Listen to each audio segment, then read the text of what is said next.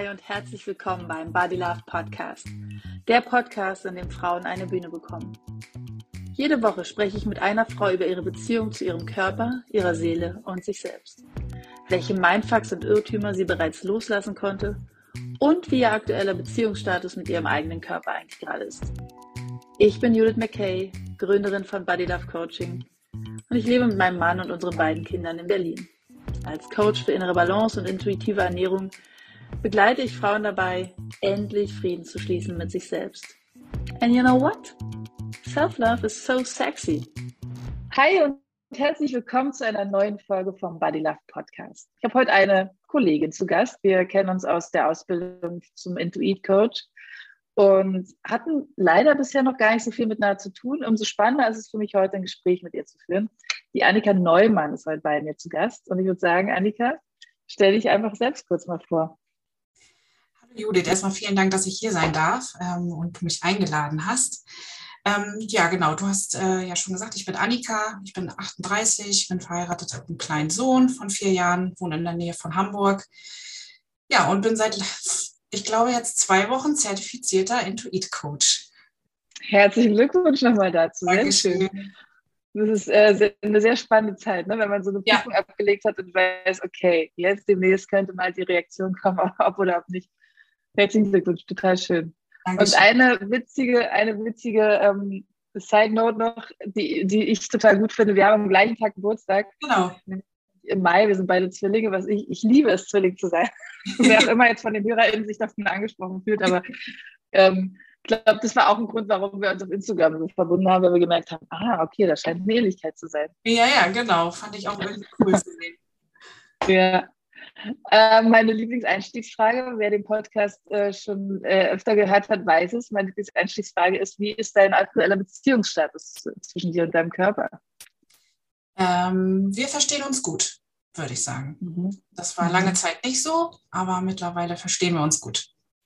Mhm. Total schön. Wie ist es denn äh, dazu gekommen, beziehungsweise wie war es, als ihr euch noch nicht so gut verstanden habt miteinander? Ähm, ja, ich habe eine recht lange Krankheitsgeschichte. Ich habe äh, seit meiner Kindheit schon eine rheumatoide Arthritis. Mhm. Ähm, ja, ging natürlich einher mit sehr viel Schmerzen, sehr viel Medikamenten, sehr viel Krankenhausaufenthalten. Und ja, irgendwie kam dann als ich so dann so 20 wurde, kam dann irgendwie immer mehr zu, dazu. Dann habe ich ähm, einen Bandscheibenvorfall gehabt.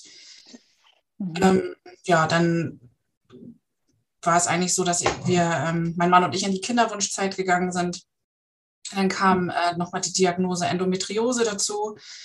Ähm, alles auch sehr viele, ja, schmerzgeplagte Erkrankungen und irgendwie war Schmerz immer präsent in meinem Körper und ja, mittlerweile denke ich mir so, habe ich so das Gefühl, mein Körper wollte mir immer mehr, mehr immer wieder zeigen, so, wann schnallst du es eigentlich endlich? Wann, wann kümmerst du dich eigentlich endlich mal um dich? Das waren, das sind jetzt so die Gedanken, die ich so habe und denen ich jetzt so nachgehe. Und damit geht es mir viel, viel besser. Mhm. Mhm. Und das heißt, du bist dann darüber auch irgendwann auf die intuitive Ernährung gestoßen und hast ähm, angefangen, dich damit zu beschäftigen? Ja, genau. Also das, ähm, das war, ist eigentlich noch eine andere Geschichte. Also durch die Krankheiten hatte ich halt auch immer Schwierigkeiten, mich selber anzunehmen, weil ich halt auch ja irgendwie auch gerade in der Kindheit und Schulzeit auch immer anders war. Ähm, mhm. konnte halt die ganzen Sportaktivitäten, ähm, die die anderen Mitschüler gemacht haben, da war ich halt immer raus. Ich habe halt meine Nachmittage in Physiopraxen oder in Arztpraxen oder bei Heilpraktikern verbracht. Ähm, das war natürlich erstmal schon die erste Schwierigkeit, ähm, mich da auch anzunehmen.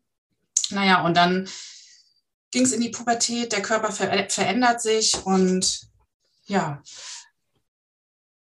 na, im Nachhinein hätte ich mir gewünscht, dass mir jemand mal sagt, das ist alles so in Ordnung, was da jetzt passiert. Und du bist äh, auch sowieso in Ordnung.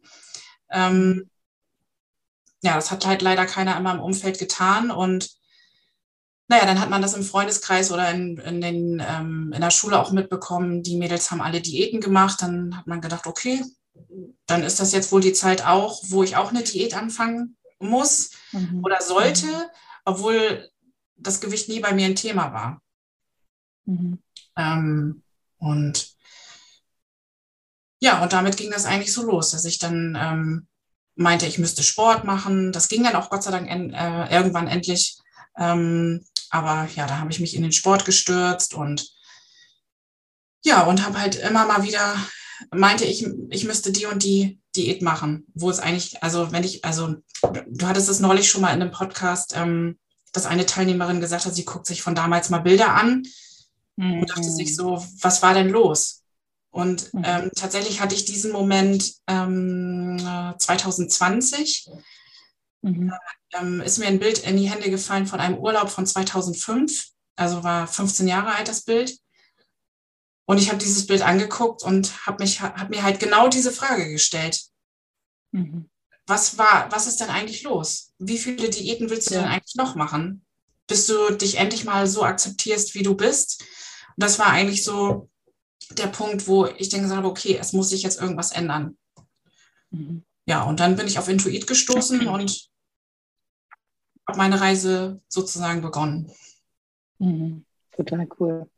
Und ähm, dieses Gefühl, okay, ich muss ständig anders sein, hattest du auch so ein, also ich kenne das von mir und mal sehen, wie es bei dir ist, aber hattest du auch so ein Gefühl von, ich will doch einfach nur normal sein, ich will doch ja. immer die, die sein, die irgendwie anders ist? Hm. Ja, ich habe ähm, mir immer gewünscht, dass ich einfach normal bin. Natürlich weiß ich jetzt, was ist schon normal. So, und jetzt hat man natürlich, man versteht das Leben ja sowieso immer ähm, eher rückwärts als vorwärts. Ähm, was ist schon normal? Aber ja, na, na, klar, ich wollte halt auch so sein wie die anderen. Ich wollte nachmittags losgehen und Ballett machen oder tanzen gehen und nicht wieder zu irgendeinem Heilpraktiker fahren. Das war natürlich auch immer, auch alles mit sehr viel ähm, seelischem Stress verbunden. Ja, ja. Und würdest du sagen, dass dieses seelischer Stress, dass das ein großer Faktor ist, wenn es darum geht, sich intuitiv zu ernähren? Mm, auch mit. Also ich glaube, dass äh, das alles so in einem, das ist ja quasi wie so ein Loop oder Kreis, wie man es auch immer nennen will, dass alles auch ineinander greift. Also die mentale oder seelische Gesundheit genauso wie die Körperakzeptanz und ähm, die Ernährung spielt für mich alles zusammen. Total, ja, sehe ich genauso. Du hast vorhin auch ganz schön beschrieben, wie du gesagt hast, naja, ich habe dann irgendwie verstanden oder ich sehe, mittlerweile ist mein Blick darauf, dass mein Körper mir eigentlich immer wieder sagen wollte, ey, sei doch mal netter mit dir, geh doch mal freundlicher mit dir um. Und ähm, das ist ja genau das, was mir auch im Body Love Coaching so wichtig ist, dass, dass, dass die Menschen, mit denen ich arbeite, zu beginnen zu verstehen, dass der Körper immer für einen ist. Ja. Und äh, diese, diese Situation, dass man so denkt, Mann, Mist, wieso tut mir denn mein Fuß jetzt ständig weh? Warum habe ich denn jetzt das und das und das? Dass, dann, dass wir also eine Art Wut dann auch gegen uns selbst richten ja, und so wütend und sind und, und enttäuscht sind und man mein Körper soll doch einfach nur funktionieren und warum ist da jetzt schon wieder das und das? Ähm, das ist halt die Sprache, die der Körper spricht. Der kann halt nicht sich neben uns stellen und sagen, ey Judith, übrigens, das ist gerade kacke, was du da machst. Mhm. Ähm, und deswegen ist es ein ganz schönes Bild, dass du sagst, ich habe, oder mittlerweile schaue ich da drauf und weiß, das ist eine Art von Kommunikation, die mein Körper da mit mir äh, betreibt. Und seit du dieses Umdenken hast oder beziehungsweise seit du weißt, dass dein Körper für dich ist, was hat sich da bei dir verändert? Was hat sich im Blick auf dich selbst verändert?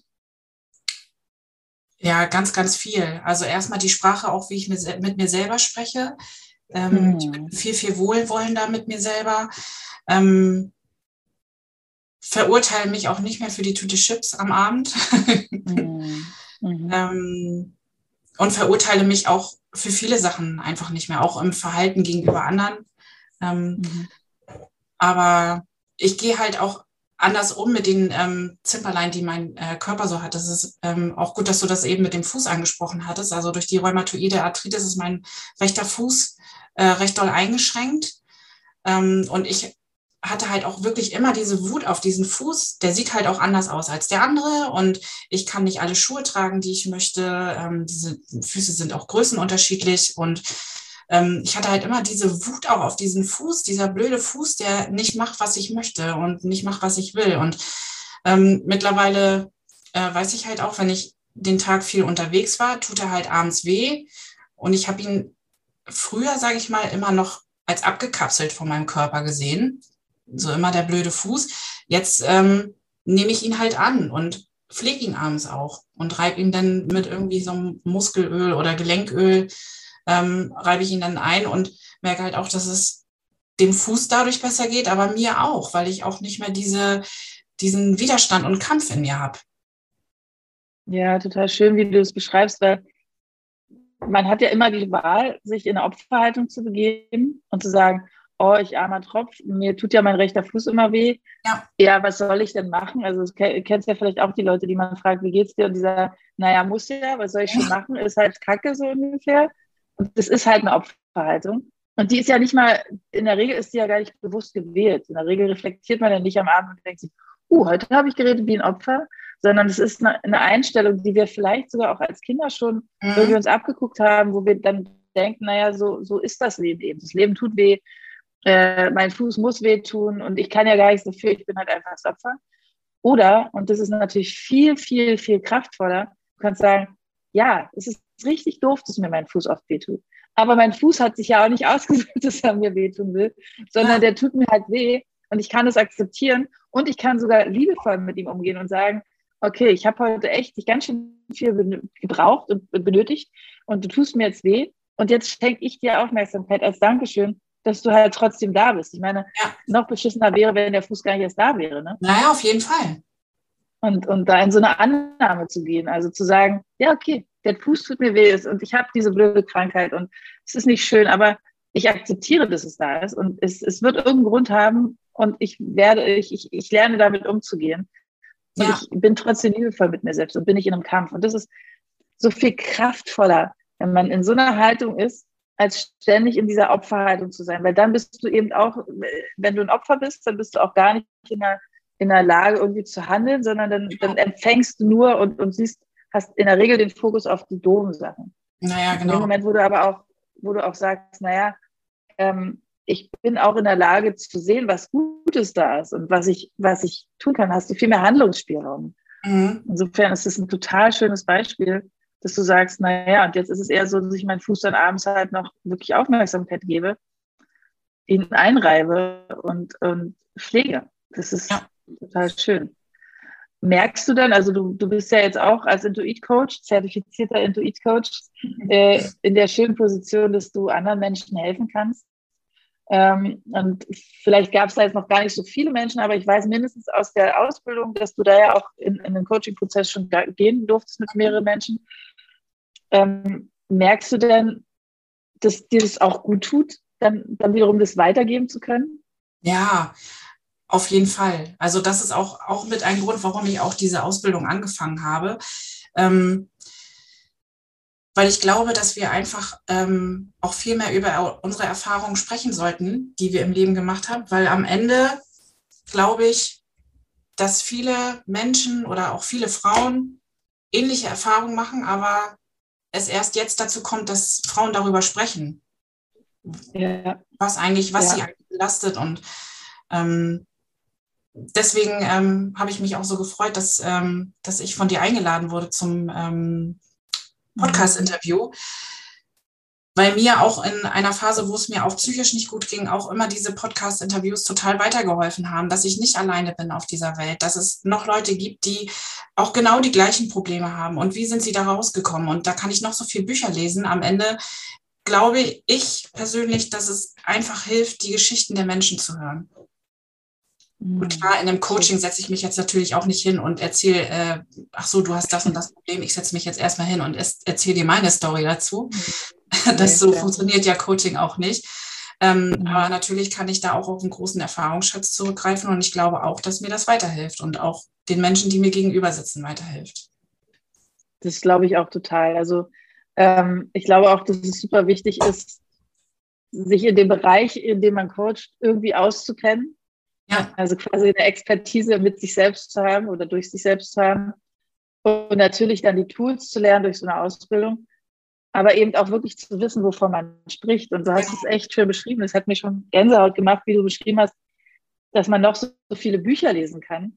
Und ähm, sich informieren kann, aber letzten Endes ist das, was, was man hört, wie es anderen Menschen geht, wie die mit schwierigen Situationen umgehen oder auch, oder auch schöne Situationen erlebt haben. Mhm. Einfach Geschichten von Menschen hören und, und, und mitkriegen, wow, ich bin nicht allein. Das ist ja genau der Grund, also hast es so schön gerade beschrieben, das ist genau der Grund, warum ich diesen Podcast gestartet habe.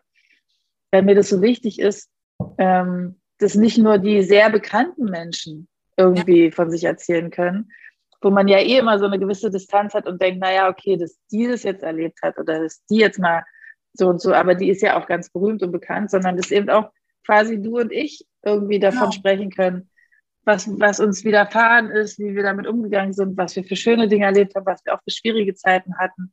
Und sich damit gegenseitig zu stärken und zu sagen, okay, wenn die Person das und das erlebt hat. Also als ich angefangen habe, darüber zu sprechen, dass ich Panikattacken hatte früher, kamen so viele Menschen auf mich zu und haben gesagt, oh, das erleichtert mich gerade voll, weil ich traue mich das gar nicht zu erzählen, weil ich denke, ich bin nicht normal, dass ich ja. irgendwie da diese, diese Situation erlebt habe. Und ich glaube, dass es wirklich wie so ein Dominoeffekt ist. Und also im, im, im total schönen Sinne, ähm, sich gegenseitig da auch zu unterstützen und, und zuzuhören und da Mut zu finden und sich dann eben auch zu trauen und sagen, na gut, wenn die das jetzt davon als ich von sich erzählt hat, dann traue ich mich jetzt einfach auch mal. Genau. Und das wiederum wird auch jemand anders berühren. Ja. Und so, so geht es dann immer weiter. Ja, und ich finde halt auch ähm, schön, diese Entwicklung eigentlich auch in den letzten Jahren zu sehen, dass mehr Leute ihre Geschichten teilen, auch gerade jetzt, was auch psychische Gesundheit ähm, angeht, finde ich auch, muss es auch gemacht werden. Also tatsächlich mag ich das Wort müssen immer nicht so gerne, aber da finde ich, in dem Kontext muss es einfach gemacht werden, weil die mhm. Anzahl ja einfach rapide zunimmt an psychischen Erkrankungen und wir müssen einfach drüber sprechen. Es führt kein Weg dran vorbei. Total, total. Ich glaube auch, dass es gut ist, dass es jetzt endlich mal aufgegangen ist und dass, dass Menschen sich das mehr trauen. Und ich glaube, oder was ich sehe, was auch gefährlich ist, und deswegen ist es umso wichtiger, darüber zu sprechen und auch super offen und transparent zu sein, ähm, in dieser schnelllebigen Zeit eben auch so oft in so Vergleiche zu gehen und mhm. zu denken, ah ja, okay, ich bin ja Coach, ich bin auf Instagram, ich poste da ganz viel von mir. Ähm, aber jetzt sehe ich gerade die eine Kollegin, die hat ja irgendwie schon, weiß nicht, 6000 Follower mehr als ich. Und äh, die macht ja jeden Tag so und so. Also auch da zu sagen, es fällt mir schwer, das zu sehen. Oder ich habe Angst, dass ich irgendwie abgewertet werde. Oder äh, ich traue mich das und das nicht zu zeigen von mir. Auch da zu sagen, ey, was kann denn im schlimmsten Fall passieren, wenn ich offen auf Leute zugehe, dann kann eigentlich nicht mehr passieren, als dass Menschen sagen, nee, ich bin jetzt nicht an dir interessiert.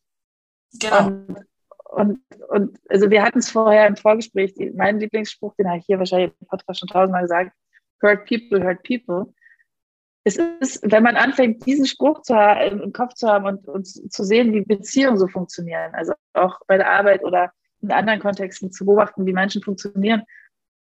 Wenn du selbst offenen Herzens bist und nicht verletzt, dann, dann, dann können Menschen eigentlich nur zuhören. Und wenn du aber einen Schmerz in dir trägst und den nicht fühlen willst und weitergibst, dann, dann, dann wird sich nie irgendwie was zum Positiven verändern.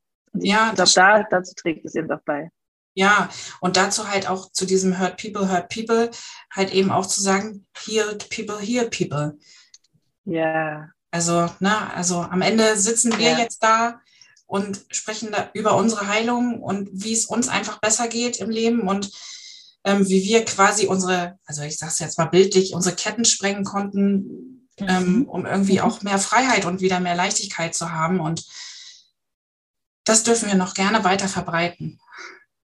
Total, total. Das darf ganz, ganz groß werden. Und, und ich finde auch dieses, ähm, dass du so, also ich weiß, ich hatte vor vier, fünf Jahren, als ich so anfing, meinen Weg zu gehen in dieses Selbsterfahrung, Selbstfindung, was mache ich eigentlich? Also da war bei mir so die große Krise. Ähm, und als ich dann angefangen habe, mich damit zu beschäftigen, habe ich gedacht so, okay, irgendwann kommst du irgendwo an und dann ist immer, dann bist du immer irgendwie so und so und so. Und aber zu verstehen, das ist ein lebenslanger Weg. Also mein großes Thema ist ja Selbstannahme, Selbstliebe, den Körper annehmen und so. Ne? Deswegen ja Body Love. Aber zu verstehen, das ist ein lebenslanges Thema. Ich werde mich ab heute Selbstliebe empfinden genau. und dann nie wieder ein Problem damit haben. Nee, was passiert ist, sondern dass, dass man viel schneller, wenn man merkt, okay, heute bin ich wieder richtig kacke mit mir umgegangen, dass man das viel schneller wahrnehmen kann mhm. und Strategien für sich entwickelt, da auch schneller wieder rauszukommen. Und, ja. und aus, aus Situationen, die einen stressen, in denen liebevoller mit sich umzugehen, so wie du sagst mit der Tüte Chips. Mhm. Ja, du isst die Tüte Chips am Abend, aber du sagst dann nicht danach oder am nächsten Tag zu dir, Mann, Kacke, jetzt habe ich wieder richtig Mist gebaut.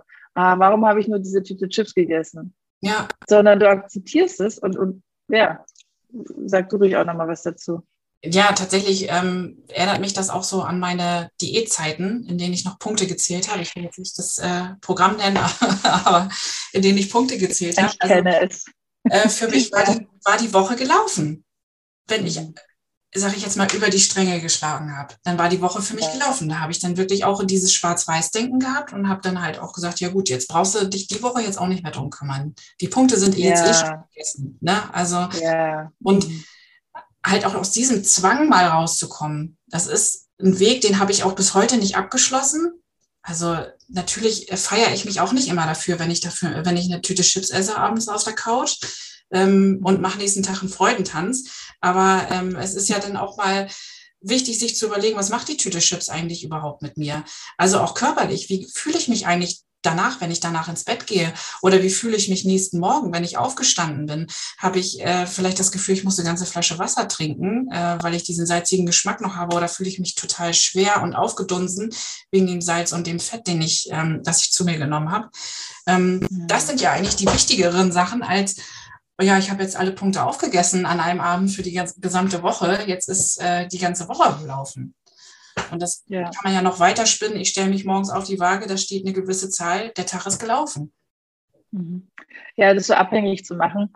Also da stecken ja ganz viele Sachen drin, in denen du sagst. Also einerseits, äh, naja, ich habe alle Punkte für die Woche aufgegessen, dann ist jetzt auch egal. Also genau. ist, äh, am Sonntag werden ja die, die Punkte neu gestellt, äh, fängt es ja neu an zu starten oder am Montag, wann auch immer. Weil dann kann ich jetzt auch den Rest der Woche blöd essen, genau. weil jetzt ist sowieso egal. Das ist ja ganz oft ein Ding oder so ein, Denk, so ein Denkmuster, das kenne ich natürlich auch von mir. So, äh, jetzt habe ich eine ganze Tüte voll irgendwas gegessen oder jetzt habe ich so und so viel Stück Kuchen gegessen. Ja, jetzt ist es ja auch schon egal, dann kann ich jetzt auch weitermachen. Ähm, und ich finde aber auch, und das ist echt super, super schön, dass du das sagst, den Zusammenhang wahrnehmen. Den Zusammenhang zwischen meiner Ernährung und meiner Stimmung. Ich ja. glaube, das, also der war mir super, super lange gar nicht bewusst. Und ich glaube, dass der auch vielen noch nicht bewusst ist. Aber dieses, gut, ich meine, ich glaube, viele kennen das, ich esse abends ein Steak und äh, mein ganzer Magen hat damit die ganze Nacht zu tun.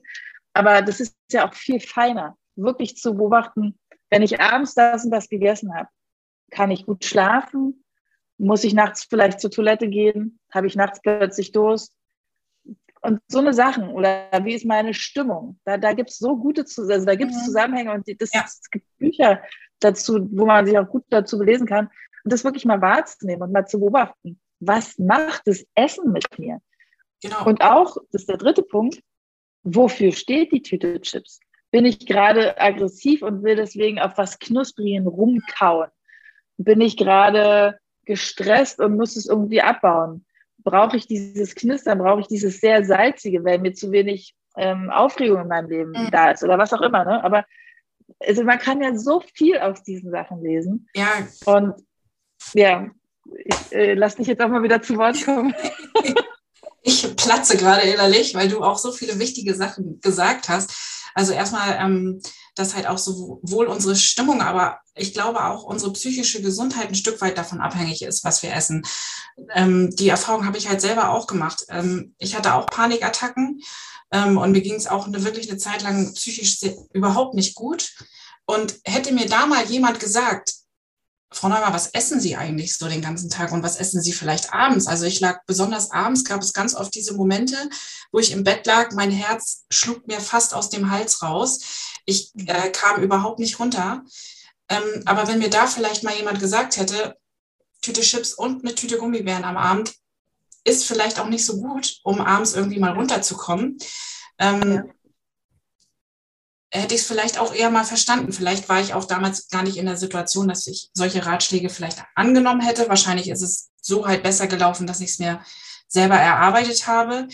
Aber ähm, ja, glaube ich, äh, ganz sicher. Und, und es ist auch richtig, was du gesagt hast. Ähm, gerade auch abends die Tüte Chips ohne Hunger zu essen, da steckt ja immer irgendwie ein Bedürfnis hinter, was ich damit irgendwie werten will oder kompensieren möchte, wie man es halt auch immer ähm, sagen will. Und am Ende ja.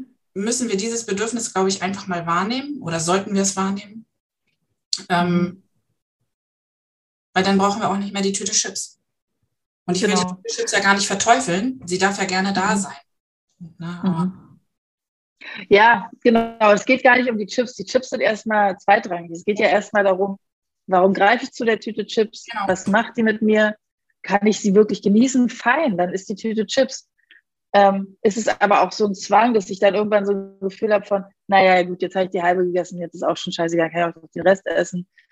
Also ich sage immer ganz gerne im Coaching, fange mal erstmal an, bevor du irgendwelche Veränderungen anfängst, bevor du ein Tagebuch anzeigst oder was auch immer, fang einfach erstmal an, eine feine Beobachterin, Beobachterin für dich selbst zu werden. Wie so ein Mini, ich stelle mir immer gerne vor, bin so ein sehr visueller Typ, stell dir mal so einen mini kleinen Detektiv vor. Du bist ein Mini-Detektiv in dir selbst, in deinem System und fängst an zu hinterfragen und zu überlegen, warum esse ich jetzt gerade die dritte Stulle am Morgen?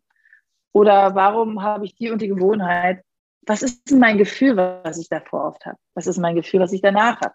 Mhm. Und das, das reicht erstmal für den Anfang. Das ist schon Aufgabe groß genug. Da muss man gar nicht anfangen, noch tausend Aufgaben noch äh, on top zu geben, sondern wirklich erstmal ein Bewusstsein schaffen. Ich glaube, Bewusstsein ist grundsätzlich überhaupt das Wichtigste, um irgendwie in so einen Veränderungsprozess zu kommen. Weil ja. ansonsten kannst du immer wieder sagen, ich zähle Punkte. Wenn du aber sagst, naja, also weiß nicht, 29 Punkte habe ich am Tag und äh, dafür kann ich entweder äh, acht Toastbrotscheiben essen und eine, eine, halbe Pizza oder ich kann sagen, äh, Gemüse und Obst hat ja gar keine Punkte. Also du hörst raus, ich kenne mich auch aus mit diesem System.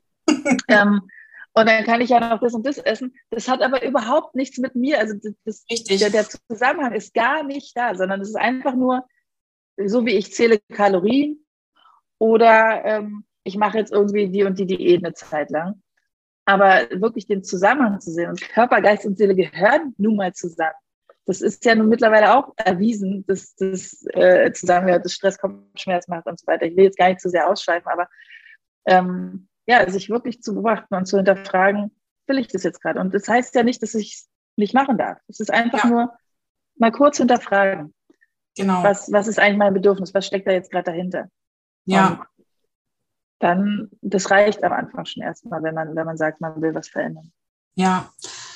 Ähm, und das, was du gesagt hast, ist entspricht halt auch genau dem Bild, was ich von intuitiver, intuitiver Ernährung habe, diese Verbindung zu dem Körper wieder zu schaffen. Weil mit Diäten mhm. ähm, haben wir keine Verbindung zum Körper, das ist abgeschnitten. Wir essen das, was die ähm, Diät uns vorgibt, trinken vielleicht noch irgendwie einen Eiweißshake, obwohl wir ihn gar nicht mögen, essen irgendwelche zuckerfreien Kuchen, die wir uns selber gebacken haben, die gar nicht schmecken, nur um irgendwie den Magen zu füllen. Ähm, mhm. Ja. Und intuitive Ernährung ist halt genau das, das Gegenteil davon, wieder in Verbindung zu kommen. Ja. ja, genau. Und ich glaube, das ist so ein super wichtiger Punkt. Und auch das wird ja zum Glück immer größer. Und äh, da wird ja auch ganz viel dran geforscht, da gibt es super viel zu lesen. Ja. Dass man eben sagt, du kannst nicht eine Sache voneinander getrennt von den anderen sein. Also du kannst nicht sagen, es geht hier nur um den Körper, es geht hier nur um die Seele, es geht nur um den Geist, sondern es ist alles ein Zusammenspiel. Das, was ich über mich denke, bin ich. Genau. Das ist einfach, also das ist auch, äh, gut, da könnten wir jetzt noch ins Thema Glaubenssätze gehen. ähm, ich glaube, das führt jetzt an dieser Stelle zu ja. weit, aber ähm, ich glaube allein, also für alle, die jetzt zuhören, glaube ich allein, dass wir da so viel Erfahrung mitgemacht haben, zeigt schon, dass es wirklich was verändert. Also ähm, und auch für alle, die, die sagen, ich würde mich mehr interessieren für dieses Thema. Ich werde natürlich alle Infos, die es von, von ähm, an, an Annika gibt und auch alle Infos, die es zu mir gibt, in die Shownotes packen. Mhm.